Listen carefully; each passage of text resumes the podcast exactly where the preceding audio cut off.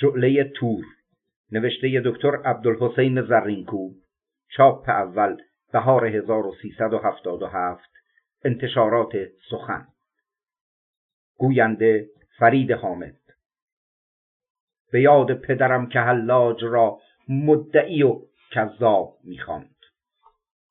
فهرست مطالب. یک تومار حیرت صفحه پانزده. دو بوته شعلور صفحه شست و پنج. سه. سرریز الهام. صفحه صد و سی و نه. چهار. از پشت پرده. صفحه صد و پنجاه و نه. پنج. حلاج بر سر دار. صفحه صد و هفتاد و نه. شش. جستجوی گم شده. صفحه صد و نود و پنج. هفت. آخرین روایت. صفحه دویست و سی و نه. روایات در متون دویست و نود و روایات صفحه سیصد و پنج. از اشعار حلاج صفحه سیصد و هفت. کتابنامه صفحه سیصد و نه. مقدمه. یک یادداشت حلاج درباره زندگی خود او یک مشت نامه از ابن فاتک شاگرد و مرید و همراه سالیان او با چند گزارش و یک گفت و شنود از معاصران حلاج که همه درباره اوست. اگر این جمله یک سلسله اسناد واقعی و موثق می بود دیگر حلاج یک موجود اسیری گونه یک شخصیت خیالیوار و یک موجود نیمه واقعی به نظر نمی آمد. اما حلاج یک قدیس یک قهرمان و یک قربانی حقیقت است. در واقع قربانی خشونت پندارهایی که همواره با اصرار سعی دارد فاصله خود را با حقیقت حفظ کند. به قدری اتهام های گذاف مبالغه آمیز شخصیت او را در بر گرفته است که ممکن نیست چنان موجودی با آن همه شرانگیزی و زشت شی در جامعه انسانی و حتی در جامعه به تدنی و سقوط اخلاقی برخی جامعه های عصر ما مجال زیستن یافته باشد. به قدری کرامات قریب و اوصاف و خصال والا و مافوق انسانی به او منصوب شده است که انسانی بدان تهارت روح بدان مایه تقدس و بدان گونه ایزدیوار امکان ندارد صورت حیات عادی هر روزینه انسانهایی همانند ما را تحمل کرده باشد. تصویری که از او در اذهان دنیای بعد از او واقعی است او را چنان ماورای انسان نقش می‌زند که هنوز بعد از قرنها چهره واقعی او در حاله ای از قدس و اسمت یا در مه و دودی از تهمت و سوء تفاهم ناپیداست و از وی وجودی می‌سازد که دایم بین هستی و نیستی بین زشتی و زیبایی بین آنچه خدایی است و آنچه اهریمنی است. در حال تبدل و تغییر است و به آسانی از یک شکل به شکل دیگر در میآید. با این حال این اسناد بدان گونه که در این مجموعه آمده است. اگر در واقع آن همه قرنهای پرشیفتگی و پرسوء تفاهم را پشت سر گذاشته بود و هم بدین گونه که هست به ما رسیده بود حلاج را به صورت یک انسان واقعی تصویر می کرد انسانی که در زیر همین آسمان کبود ما زیسته بود. از همین هوای آلوده به شرارت انسانی استنشاق کرده بود. و از همین چشمه خورشید جهان افروز که امروز هم مثل عهد عاد و سمود بر خاکدان ما میتابد روشنی و گرما گرفته بود. اما به نظر میآید که این ابهام این گریز در پرده استتار اوهام و این ناشناخت ماندن بدفرجام برای حلاج چیزی مثل یک سرنوشت بوده باشد چرا که در صحت انتصاب این مجموعه نویافته اسناد مربوط به او همکنون شبه های بسیار هست و با این مایه شبهه که در آنها هست نمی‌توان سیمای واقعی یا نزدیک به واقعی حلاج را از ظلمت ابهام بیرون کشید یا حتی فقط خطوط اطراف آن سیمای شگرف را ترسیم کرد.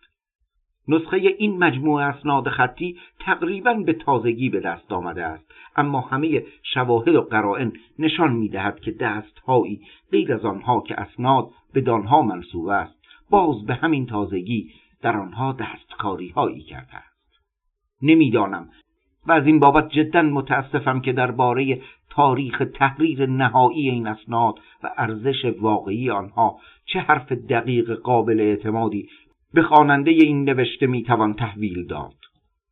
در حقیقت نسخه منحصر به فرد این مجموعه اسناد به همین گونه که هست به تازگی و در همین چند هفته پیش در بین ورق پاره های فراموش شده ای که سالها در اعماق کشوهای میز تحریر من گرد و خاک می‌خورد کشف شد. خط البته خط خود من بود اما هیچ نمی‌توانم به یاد بیاورم این یادداشت ها را چه وقت و از روی چه جور نسخه ای برای خود پاک نویس کرده باشم. اما از وجود یک معخذ کهنه هم در این باب چیزی به یاد ندارم یا نمی‌توانم به درستی به یاد بیاورم. همین نسخه حاضر را هم که به خط من از چند هفته پیش برادرم عظیم زرکوب در بازنگری نهایی کاغذهایی که میبایست برای تمیز کردن میز تحریر من به کیسه های زباله سپرده شود پیدا کرد. توی یک کیسه نایلون زرد روشن که او از ورای پرده نازک خیال مانند نایلون الفاظ حلاج شعله تور محاکمه و مرگ حلاج را از نظر گذرانده بود. اگر از نسخه اصل دیگری موجود بود این نکته که نسخه حاضر به دور ریخته می‌شد البته موجب دریغی نبود. اما چون اصل دیگر ندارد یا اصل واقعی آن قابل شناخت نیست سعی برادرم در نجات دادن آن به زحمتش میارزید. از سالهای کودکی که در عبور از تذکرت الاولیا عطار نیم رخ مردانه حلاج را در میان آن همه شکنجه و آزار چنان بی تأثیر مردانه و قهرمانی یافتم همواره در هر گوشه و کنار به دنبالش شتافتم. اما همیشه از پیش چشم مشتاق و جویندم به درون تیرگی های ابهام گریخت. به همان ایام که گه گاه شکسته بسته شعری می‌گفتم در طی غزلی عاشقانه با شور و شوق یک کودک آرمانندیش که بودم سرمستانه این فریاد را برآورده بودم که مدتی شد محفل دلدادگان را شور نیست ما دگر ره نقمه منصور سر خواهیم کرد.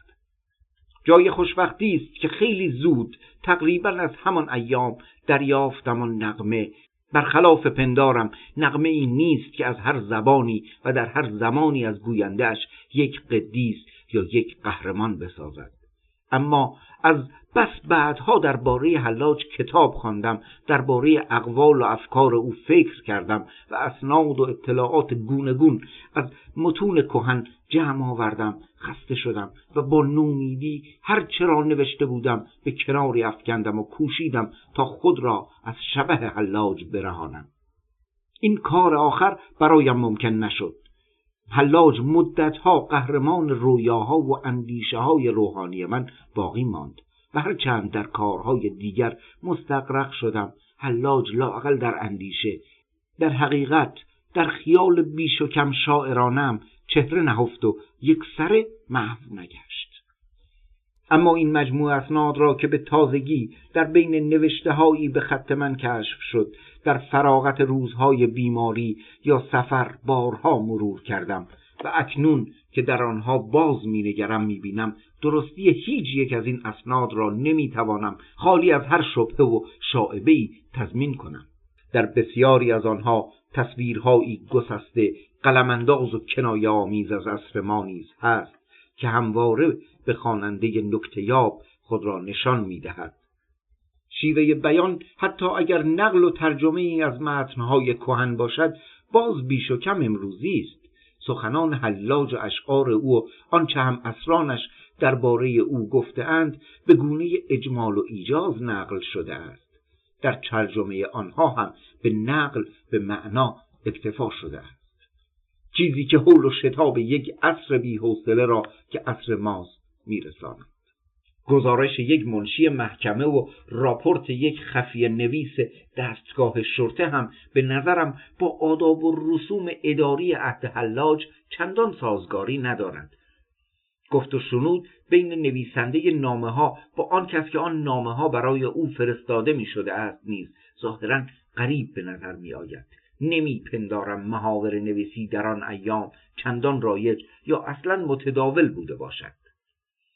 با این همه در مروری که بر مجموعه این یادداشت ها کردم اکثر روایات را با آنچه در معخذ تاریخی بازمانده از گذشته ها آمده است موافق یافتم. معخذ تعداد زیادی از روایات اشعار شطحیات و سخنان حلاج را به همان گونه که در این یادداشت ها هست توانستم در اوراق تاریخ ها و تذکره ها باز یابم تعدادی روایات هم در این مجموعه اسناد هست که در هیچ جا مأخذی برای آن پیدا نشد. در باب دوران کودکی حلاج که اینجا در روایت خود او آمده است اشارت روشنی در مأخذ یافت نشد.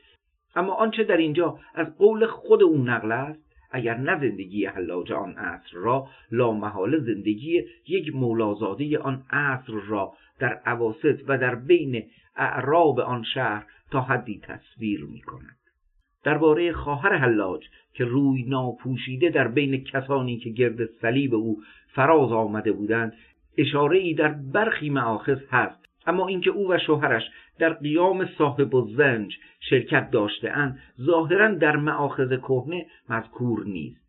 نام ام الخیر هم که در طی مجموعه نامه ها آمده است هیچ جا در روایات تاریخ به نظر نرسید. اما تاریخ هم به ذکر نام انسانهای عادی علاقه ای ندارد. و آنها را تا در جنایت یک جنگ یا جنون یک فتنه عام درگیر نباشند به چیزی نمیگرند. نقش ایاران بغداد در توطعه پنهانی برای رهانیدن حلاج از زندان هم با وجود جستجویی که در این باب رفت در معاخذ به نظر نرسید. این هم که در بغداد ضمن آشوبهایی که بر ضد حامد ابن عباس وزیر در گرفت. تظاهرهایی نیز برای اعتراض به بازداشت حلاج شده باشد نمی‌دانم مأخذش چیست. تقیان گدایان شهر بر ضد ارباب ثروت ظاهرا به حوادث دوران نزدیک به عصر ما بیش از دوران حیات حلاج شباهت دارد. اما آنچه اینجا هست تصویر زندگی است انعکاس ناخرسندی هایی که حتی آشوب و شورش عام هم آن را چاره نمی‌تواند کرد. واقعه تجمع یاران حلاج در نزدیک جسر بغداد و آنچه در آن باب از بوته مشتعل و شعله تور در نامه ابن فاتک آمده است به یک قصه خیالآمیز بیشتر میماند تا یک رویداد واقعی. اگر خیال شاعرانه هم هست چیزی از طرز نگرش حلاج و یارانش را به دنیای پیرامون آنان نشان می‌دهد. درباره مخفیگاه حلاج هم هیچ جا در معاخذ نام توستر ذکر نشده است. در تمام روایات این مخفیگاه را در شوش ذکر کردهاند. و هرچند این اختلاف قابل ملاحظه بسیار نیست باری صحت اسناد را تا حدی در معرض تردید قرار می‌دهد. این نکته که در تمام این اسناد به ماجرای اتهام حلاج در دعوی عنوان باب آنگونه که در روایات شیعه آمده است جز یک بار و آن نیز به صورتی کوتاه هیچ اشاره‌ای نیامده است. در صحت انتصاب این اسناد تردیدهای قوی پیش می آورد به نظر آن که این اسناد را به ترتیب موجود تنظیم کرده است عمدن پاره روایات را از اصل اسناد انداخته باشد و تردید دارم که این کار به زیبایی و لطف بیان روایت قصدگونه لطمه ای وارد کرده باشد. باری مرور بر مجموع اسناد این اندیشه را به خاطر می نشاند که ظاهرا در کار گردآوری این اسناد سعی بران بوده است که شخصیت حلاج و دنیای عصر او را از رویدادهای آن عصر به طور آزاد بازسازی کرده باشند و بیشتر به درون شخصیت ها و باطن پنهان رویدادها نگریسته باشند.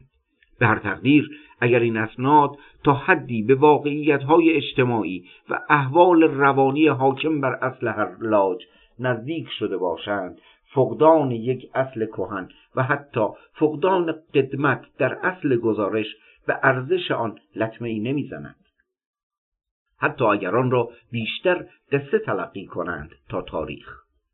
در بسیاری موارد قصه بیش از تاریخ واقعیت دارد از آنکه احتمال تکرار و وقوع در جزئیات آن هست و در جزئیات تاریخ نیست. البته پاره روایات که در اسناد دیگر در باب حلاج آمده است در این اسناد نیست. این شاید تا حدی عمدی است مأخذی که این اسناد از آنجا آمده است یا از آن روایات خبر داشته است یا آنها را عمدن نادیده گرفته است. تاریخ از همان لحظه که موضوع کار خود را آغاز می کند از بیطرفی کامل خارج می شود. سالها پیش این حرف را گفتم و هنوز هم در صحت آن تردیدی ندارم. به علاوه روایات مختلف چنان با یکدیگر تناقض دارند که همه آنها را در یک صورت واحد نمی‌توان تلفیق کرد.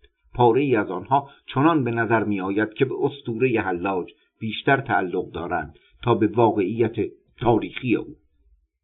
نمی‌توان تصور کرد که تمام آنها با وجود فاصله ای که در نقل آنها هست قابل اعتماد باشد. هرچه هست در طی این اسناد حاضر لاقل یک تصویر به هم پیوسته عرضه شده است که اکثر روایات آن را هم تاریخ تایید می کند این تصویر برای درک اقوال و احوال او از نقل اقوال متناقض که در روایات متضادگونه دیگر آمده است بیشتر می‌تواند سودمند و روشنگر باشد.